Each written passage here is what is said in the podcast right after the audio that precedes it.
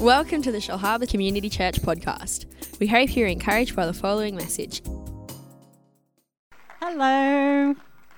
I need an extra pair of hands because now I'm old. I have glasses because if I don't wear those, I can't see. And uh, too many accessories. Does anyone else like, you know, you're heading towards middle age and you just feel like there's too much maintenance involved in getting old? I'm plucking things, I'm bleaching things, I'm replacing things, I'm looking for things. It's busy just being alive. Okay, I'm going to pray because it steadies me and uh, it's always good to honour God. Heavenly Father, we thank you for, uh, God, I just thank you for this amazing community. It's community doesn't even come close. It's a family and such a beautiful representation of the, your heart to see people of every age and background to here gathered together, honouring your name, enjoying one another, and enjoying you. And so, Father, I count it a privilege to be able to spend some time with this amazing church tonight. And I pray, Holy Spirit, that I know you've already gone ahead of me and prepared the way, and I know that you will do what only you can do and uh, I'm going to do my best to get out of the way and just be an ambassador of what you've done in my own life. Amen. I do want to just say thank you to Pastor Shane and Rachel for trusting me with this opportunity. I haven't even met Pastor Rachel yet, so so looking forward to that. But um, I, it's wonderful for me because there's so many familiar faces, so it really does feel like family. And uh, I know some of you are familiar with parts of my story that I'm going to share, but um, just um, moving, extending on from what Robin said, I run um, an online platform for women called the She Is Project because God really uh, spoke to me very clearly about the value of people's stories. And in Revelation chapter 12, verse 11, the writer of that revelation says that the enemy of our hearts was overcome by two things. He was overcome by the sacrifice of Jesus at the cross, and by the word of the testimony of the saints. And so I think sometimes we neglect to honor the story that God's writing in our own life. We feel like, oh, I don't know whether that's such a big deal, whether I should tell anyone about that. But God spoke to me so clearly about the fact that there are people in your world right now who need to hear about Him the way that you talk about Him. There are some people who will only encounter God the way you talk about God.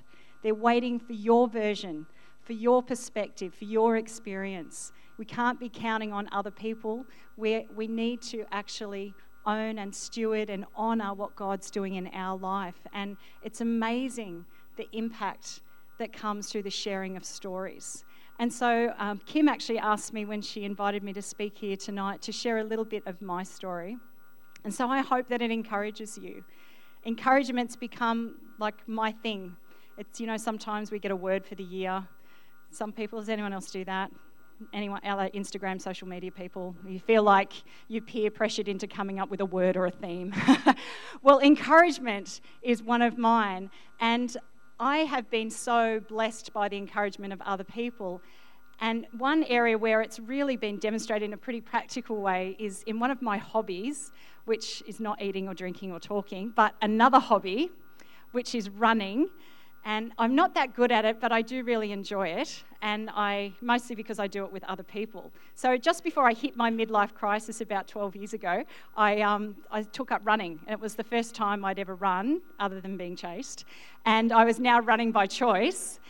But the incentive was to run with other people. And so we never run faster than we can talk. So if you want to join us, it's, it's not a cracking pace, it's, it's a social pace.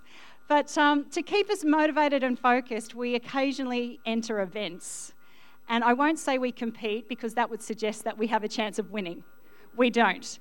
But we like to participate, and because that, particularly for me, I need that external motivation. But one of the ways that I've really seen encouragement outworked in, uh, in running events is when you do particularly long distance events. So, my, my dear friend Michelle, who's actually here today, um, a little while ago, she and I did a marathon.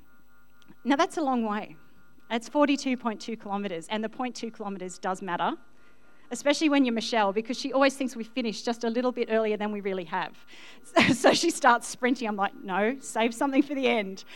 But on this particular event, um, you know, it's a long time that you're running for, it's a long distance. All over the Gold Coast, there are random strangers sitting in their driveway with boom boxes, sitting on street corners. They have chairs and snacks. They sit there for four to six hours with the sole purpose of encouraging you. And when you've been running 30 or 35 kilometres and some random stranger waves a sign that says, You can do it, don't listen to your legs, it will be worth it. Or, Go, random stranger, go. You, do. You're like, Oh, well, for me, it's a little bit of performance anxiety. Oh, someone's watching me, I must keep running. but also the fact that somebody's taken the time to just speak a word of encouragement. They have snacks that they hand out to you. Michelle almost took out an old lady who had red snakes, and I'm not lying. Um, because when you are in a demanding and challenging experience, there is something so powerful about having somebody else come alongside you and say, You can do this. Don't give up. You're almost there. The finish is closer than you think. And so I have made it part of my life's mission to be that person, to share out of the journey of our family's experience with some pretty challenging things, to come alongside other people and say, don't give up. The finish line is closer than you think, and you're running better than you realize.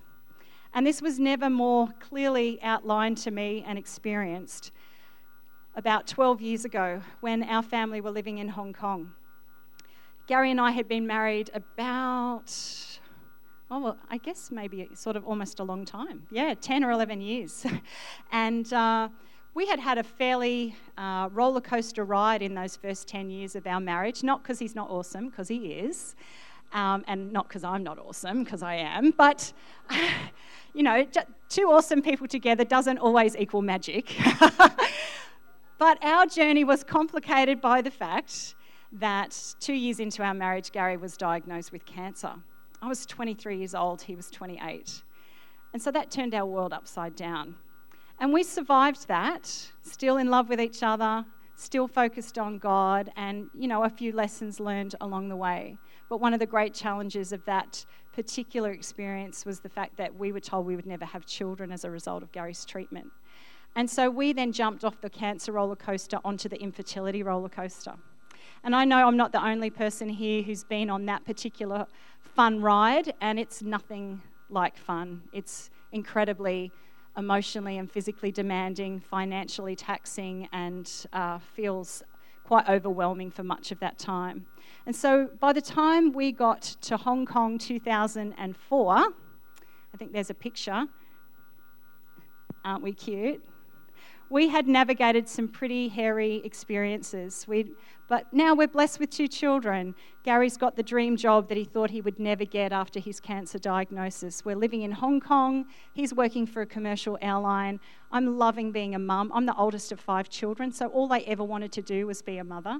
And so I was really enjoying this season of our life. We had a golden retriever. We could have sold toothpaste. Like we were the poster family of middle class contentment. If it was Instagram era, which it wasn't, you would have been jealous of our social media feed. because we were just living the dream. And I thought, you know what? We have ticked the boxes of hardship and challenge. This is our time to sail off into the sunset of contentment and peace and awesomeness. Two weeks before our beautiful little boy's sixth birthday, he becomes a little unwell. And uh, I'm the opposite of a helicopter parent. so I didn't really get particularly alerted in the first 24 hours. It's like, it's a cold, it's a flu, it's something, you know, the kid's constantly in the dirt, who knows what's going on. But by the second day, he was really unwell, and so even I decided he should go to the doctors. Well, in the course of the next 24 hours, the doctor did some tests, the doctor called us back, and the doctor sent us to see a specialist. At no point was I anxious I thought, you know, he's a kid. Kids get sick all the time. We live in Hong Kong, for goodness sake. The place is amazing, but it doesn't have the highest hygiene standards. So they, I thought, had great immune systems. And uh, we got the instruction that we needed to go to that specialist immediately. I'm still not worried. We live on one island in Hong Kong, the hospital is on another island. We get on a bus to get on a ferry, to get on a taxi, to get to a hospital.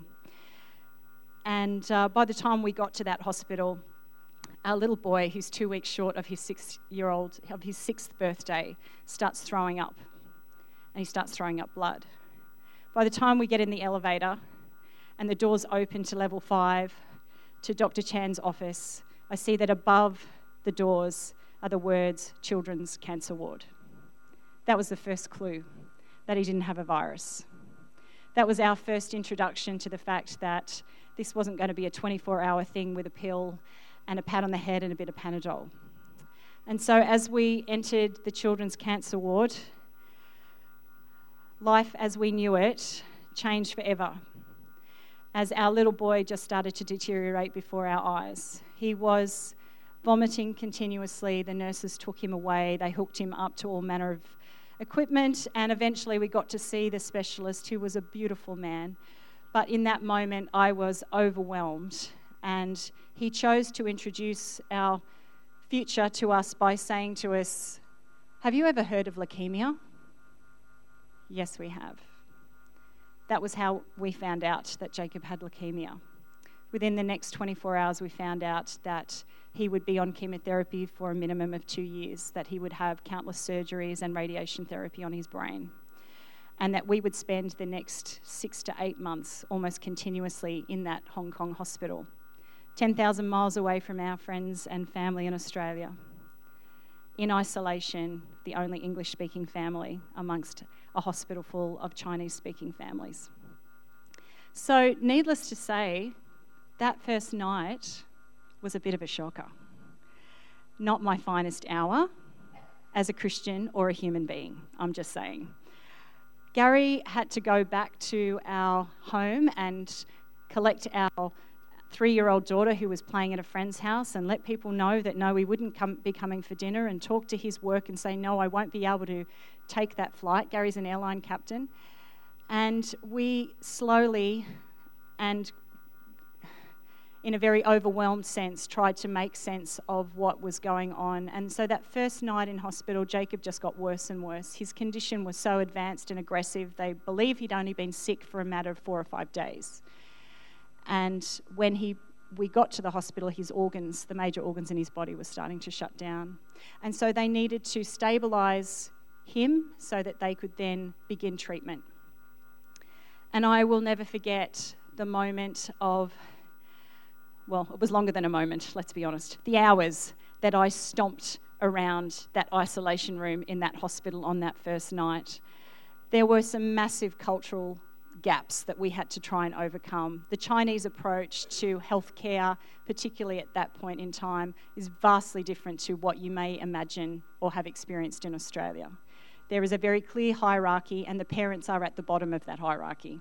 So the fact that I was a tall, bossy, and opinionated Westerner did not get me off on the right foot with everybody, basically.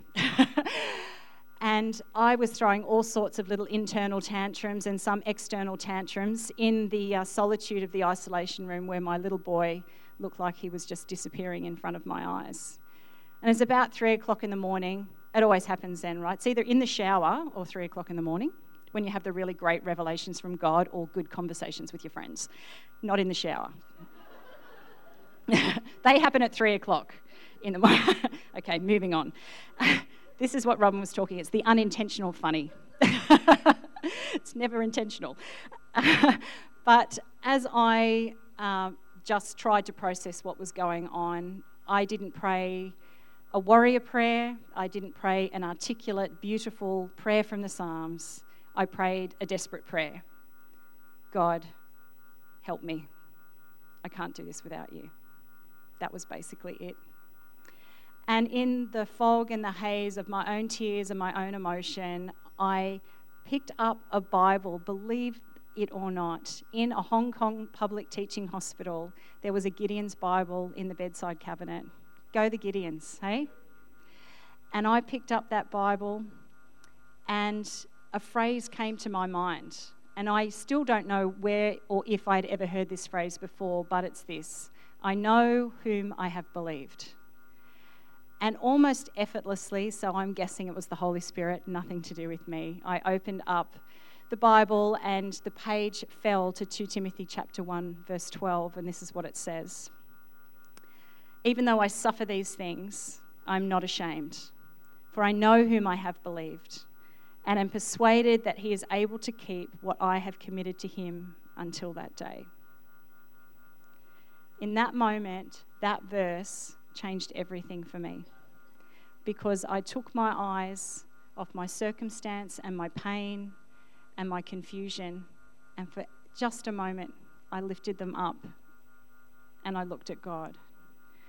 And I didn't have the benefit of the Passion Translation 12 years ago, it didn't exist. But what it says now is in that scripture, it, it actually uses this phrase. It says, Because I know that what I have given to him is safe and secure in his hands. I needed that promise so badly because everything in front of me was beyond my control and made absolutely no sense. And so, my first word of encouragement to you, because I know in a room this size that more than a few of us are facing battles of our own, facing down a giant or two, that when you find yourself in a marathon of emotional, spiritual journey that is overwhelming and threatens to take you out, that the first thing we need to do is to focus on what God says, not on what we see. Because everything I saw spelled disaster. The doctors used that word. I don't know that they teach that at medical school. So when a doctor says, This is disastrous, yeah, wow, thank you. Maybe that was a translation issue, I'm not sure. Sadly, not. Jacob's test continued to come back over the course of the next couple of days with the worst possible results. We didn't get good news for a long time, but I had that verse, and that verse became the anchor of that journey that t- took two years and five days to finish. And what that verse did is that it reminded me, it started to like slowly unlock the treasure chest of God's truth that had been stored up in my life over years and years and years. God reminded me, you know what? I know it's awful, but you have done this before. You have faced down cancer before, and you're going to face it again. And I'm going to do it for you. I'm going to go with you because you can trust me to keep what I've, you've placed in my hands safe and secure. But you know, it didn't look like that for a really long time because our poor little boy just got sicker and sicker. But I started slowly but surely to open up God's Word and to read scriptures with fresh eyes and fresh perspective and a fresh energy and focus Ones like this, you might be familiar with Romans chapter 8, where it says, I'm convinced that nothing can separate us from the love of God. Death can't. You know, when you're facing something terminal or death, like in nature, to have that scripture is incredibly powerful. And I knew in that moment that no matter what happens, nothing could separate me or my little boy or our family from the love of God because God's love is bigger than death. We sang about it this, tonight. The angels can't, the demons can't, our fears for today, our worries about tomorrow, and even the powers of hell can't keep God's love away. For whether we are high above the sky or in the deepest ocean, nothing in all of creation will ever be able to separate us from the love of God that's revealed in Jesus Christ. Psalm 23 says, Though I walk through the valley of the shadow of death, though I walk through the valley. I don't stay in the valley. I don't camp in the valley. I don't invite friends for a party in the valley. I don't set up a YouTube account in the valley. I keep walking through the valley because your rod and your staff comfort me. And so we determined that we would keep walking. And some days that's all you're going to do. You're just going to get up and you're going to put one foot in front of the other and you're not going to go anywhere else, but you've taken one step. And you're just going to keep walking because what God does is He reminds us through His promises that His perspective is greater than what we can see and understand. He stands outside of time, He stands outside of space. He created those things. The Bible tells us they have to submit to him. So when God speaks a word of encouragement and hope and healing and comfort and peace, we have to believe that he knows what he's talking about. Even if our circumstances scream the absolute opposite, because we focus on what God says, not just on what we see. As our family looked into the face of cancer for a second time, there was very little I could bring into that fight. My head was awash with statistics and prognosis and diagnosis and templates of treatment pro- protocols and just things that I, I couldn't even really get a grasp of. And I felt like, you know, the little shepherd boy David in the story where he faces off Goliath. There's a massive giant staring him down, and the professional soldiers cannot take on that fight. But David, David's up for the challenge. And what I took away from that story of David facing off with, of, with Goliath was not the slingshot, because I would have been hopeless at that. But the words that David said in 1 Samuel chapter 17, he said to Goliath, You come to me with a sword, you come to me with a spear, you come to me with a javelin. In other words, you come to me with the typical and expected weapons for this sort of situation. But I'm not coming to you with those weapons. I'm coming to you in the name of the Lord. In the name of the Lord. Because God is bigger than even Goliath. And so, whatever your giant is right now, can I encourage you? Fix your eyes on what God says about who you are and His plan for you, not just on the details of your circumstances. Now, I would like to say that I just grasped that approach effortlessly and I sailed through the next two years and five days. I didn't. This was an ongoing journey for me, and it was actually our little six year old son who gave me one of the most powerful demonstrations of what it means to trust in the name of the Lord. See, one of Jacob's treatments was cranial radiation, which meant that he had to have radiation on his brain. And so, to do that, they made a mask that fitted the exact contours of his face. And it was made out of a moldable material that then, then becomes solid. And it had lots and lots of little holes. I don't know whether there's, you can see the very grainy photograph. You weren't allowed to have cameras in the Hong Kong hospital, so that was a sneaky snap from me. Um, he was six and a half when this happened. He was emaciated, he was exhausted, he'd already had six months of chemotherapy, he had no hair, he couldn't walk, he was in a wheelchair. And uh, we had to go and face this fun giant called cranial radiation. And uh, it was an unmitigated disaster, let's just say.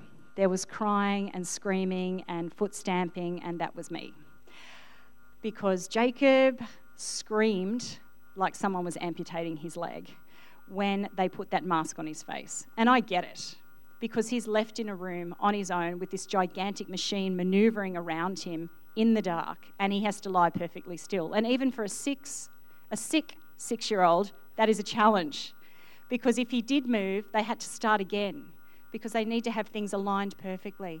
And so after day one, I remember calling Gary and just saying, I just don't, I don't even know what we're going to do. Like, he has to have this, but this, we're going to have to tranquilize him or something. It's just awful.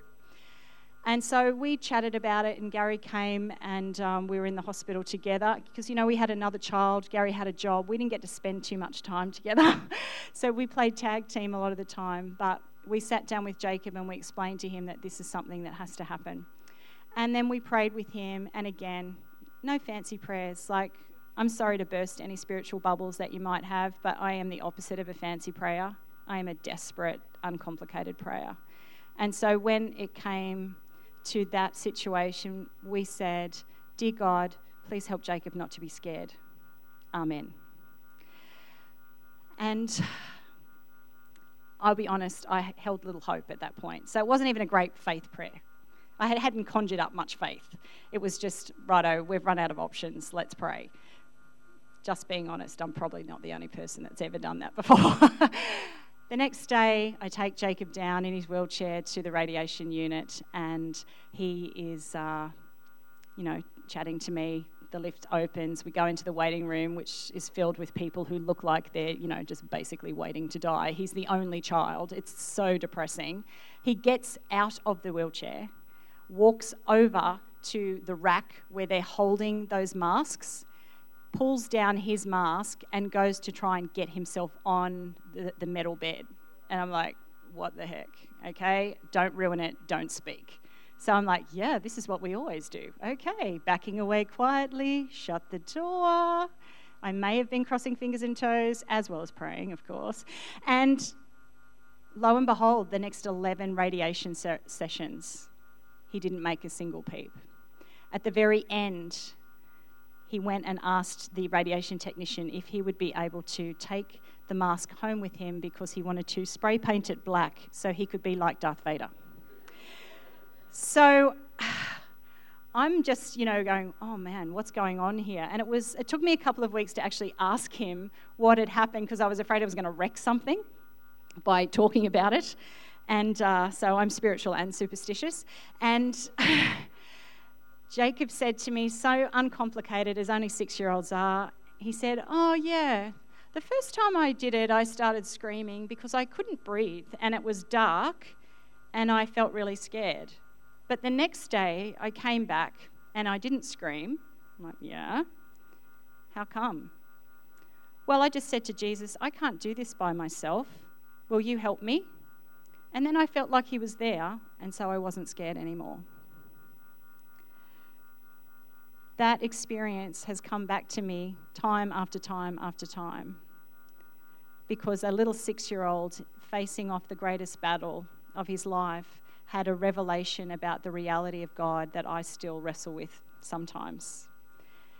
I knew what it was to speak faith. I knew what it was to sing worship songs. I knew what it was to plaster scriptures all over the wall of his isolation room. I knew what it was to speak positive words of confession to people that asked, How's Jacob going? I knew all of those, those things. But in my heart, I hadn't really surrendered to the truth. I knew the truth, I hadn't really surrendered to the truth until Jacob showed me that it really was not that complicated. Trusting God means trusting God, not trusting in myself and then maybe letting God in at the end. And so I realized what I had done. And I'm, I guess I'm speaking to some of you who may have gone through a hard time and you have a great relationship with God, but you've faced some really difficult things. That what you can tend to do, what I did, is that I built a fortress of faith that was so strong that I'd actually locked God out of it. I knew all of the right things to say and do but I'd pushed God out of the experience because I didn't really trust Him. I trusted in my ability to follow the rules of confessing and praying and believing and confessing and meditating. And it wasn't until I had another crisis moment, there were quite a few on this journey. Jacob was so sick, he had, went into septic shock. For any medical people, you know what that is. It's awful. And his body basically was starting to shut down again. And so it was, you know, like ER situation, stat, you know, everything's happening. I'm freaking out and overwhelmed and not, you know, it was very difficult. And after that situation was resolved and Jacob was now, you know, hooked up to things and sleeping a little bit more peacefully and the situation was calming down and I'm exhausted and I'm still in this stinking room in Hong Kong and nobody's talking to me and there's no we didn't have smartphones back then uh, and there was only two channels on the TV and they were in Chinese. So I was bored and tired and lonely and frustrated and I wanted it to be over. And nobody was bringing us cool balloons or doing anything fun. It was just a, it was just a grind. And I remember sitting in the bed looking at Jacob and just going to God, I can't do this anymore. I like I know I've said I'm out multiple times, but I really, really mean it this time. And in fact, I don't even think you're real. So there. Ironically, you don't talk to someone who's not real unless you're going crazy. So I was either crazy or I did believe in God. Fortunately, God in those moments just chooses to stay silent until you, you know, you come to terms with your own stupidity. And then it's like, oh, okay, maybe I do believe in you, but I'm just so tired. I just can't do this. And I stayed quiet for just a minute. And then I sensed the Spirit of God speak to me so clearly, and this is what He said Linda, I love you. And I never planned for you to do any of this on your own. I've seen your courage, I've heard your confessions of faith, I've watched your great intentions and your religious observances. But all I've ever wanted is your heart.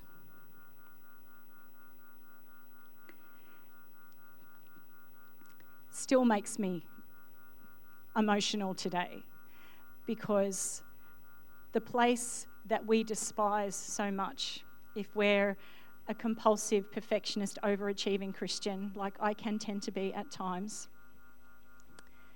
is that place of weakness and vulnerability and submission and surrender. It's the one place we will do everything to avoid, and it's the only place where we actually will experience the fullness of God, what God wants to give us. 2 Corinthians chapter 12 says this written by the Apostle Paul, who was no stranger to hardship and persecution. He said, My strength comes into its own in your weakness. That's God speaking. And once the Apostle Paul heard about that, he was glad to let it happen. Now I take limitations in stride with good cheer. I'm not quite there yet. These limitations that cut me down to size abuse, accidents, oppositions, bad breaks, I let Christ take over. And so the weaker I am, the stronger I become through Christ. I realized that God was not removed from my pain, He was in my pain. The greater my weakness, the greater His strength. The worse I felt, the harder God was fighting. Jacob, with his childlike faith, had simply stepped into an acceptance and a surrender that I had yet to experience.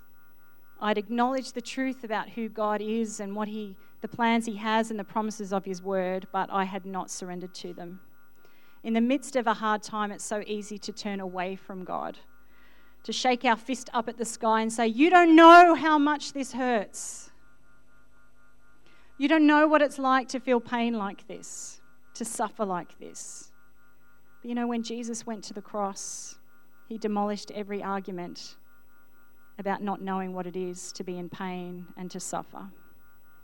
He took on the weakness of our humanity so that in the worst moment, the most painful, hurtful moments of our life, that He can come alongside us and say, Me too. Me too. I feel your pain. I'll ask the band to come up and I apologise, not a surprise, but I've gone three minutes over already. But I'm just going to close. I said one of my hobbies is talking, I wasn't kidding. Um, I just want to close with this one little story and then pray for you. Uh, another moment of watching my little boy sleep after one of his treatments and he was so unwell, but he was so peaceful as he slept. And as I looked at his little face, I had for a moment just a glimpse of what it must have been like for God to look down upon his own son, who he sent to take on the pain and the weakness and the suffering of our lives so that we could experience freedom and healing forever. I realized that God felt my pain. And as I looked at Jacob, that scripture from um, Zephaniah came into my mind. It's really important that we read our Bibles even when we don't want to, because you just never ever know when the promises and the verses are going to come to your memory and they are going to chart the course of your life. They are going to bring you comfort and strength. And it was Again, I don't know when I'd read it, but it's that scripture that says, The Lord our God is mighty to save, He rejoices over you with singing. and I just had the most beautiful picture of God looking at Jacob and singing him back to life. And God said to me, I know you can't believe this, but I love him more than you do. There's not a single moment of pain or suffering that he experiences that my heart doesn't break. Will you trust me? You know, in that moment, I had to loosen my grip on an outcome and I had to tighten my grip on God. Because, you know, our journey didn't go the way we wanted it to. There was no instant miraculous healing, it was years and years. And Jacob's journey continues today. We still go to the hospital, we still see specialists, we still navigate things that we would really not have wish to navigate. He's 19 years old and he's awesome. But his journey's not over, and neither is ours. But I refuse to hold God hostage to an outcome. I'm not going to waste my time holding him to a particular result when what I want to do is hold him and let him hold me. Because my relationship with him is far more important than me getting what I think I want when I think I want it in the way I think it should come.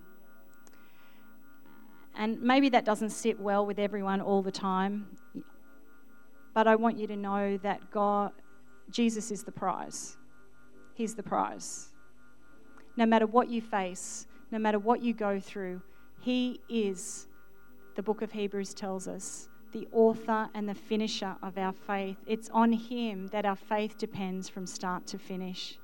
And the book of Hebrews, chapter 12, says that we're to keep our eyes fixed on Him, to run the race with endurance, knowing that He is standing there, championing us, encouraging us, comforting us, bringing us into freedom and wholeness. And so, as I close, I just would love the opportunity to pray for you. And perhaps um, you've come here and a friend has invited you, and you don't know what it is to have a relationship with God. Well, I would love to pray with you and lead you into that relationship. Or perhaps you're here and you're going through a really, let's just say it, a really crappy season. And you need to know the presence of God in that circumstance and that challenge. I want to pray with you as well. So, with every head bowed and every eye closed, let me first extend an invitation to you.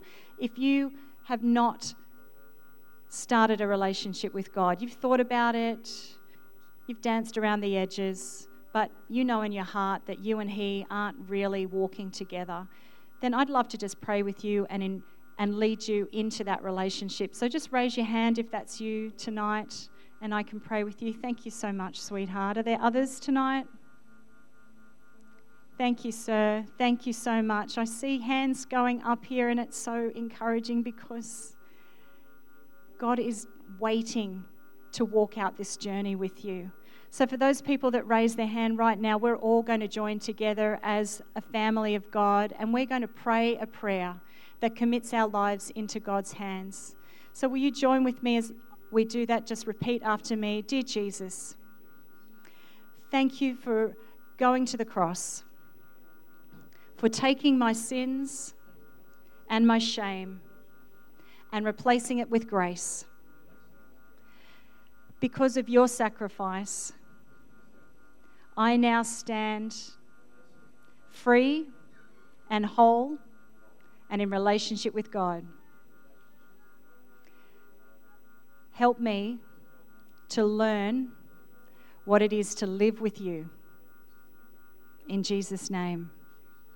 Amen.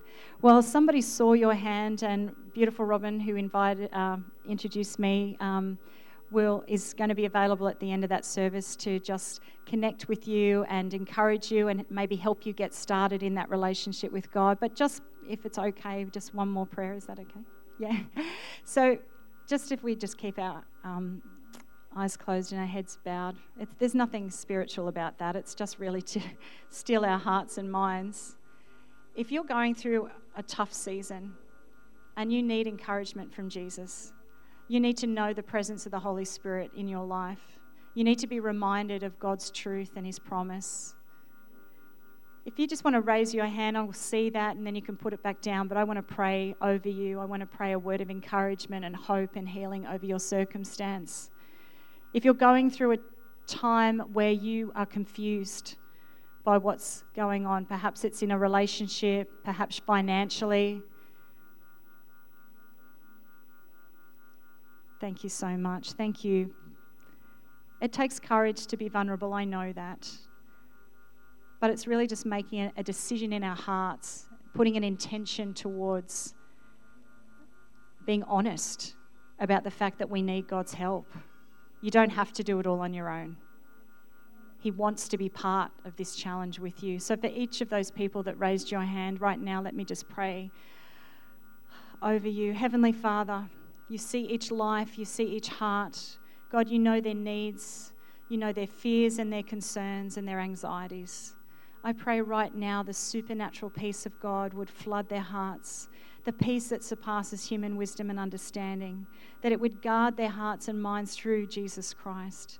God, I pray that they would know, as, as the writer to Ephesians says, the depth, the height, the breadth, the width of God's love, the exceedingly abundantly beyond what we can think or imagine desires for us to live in freedom and wholeness through you.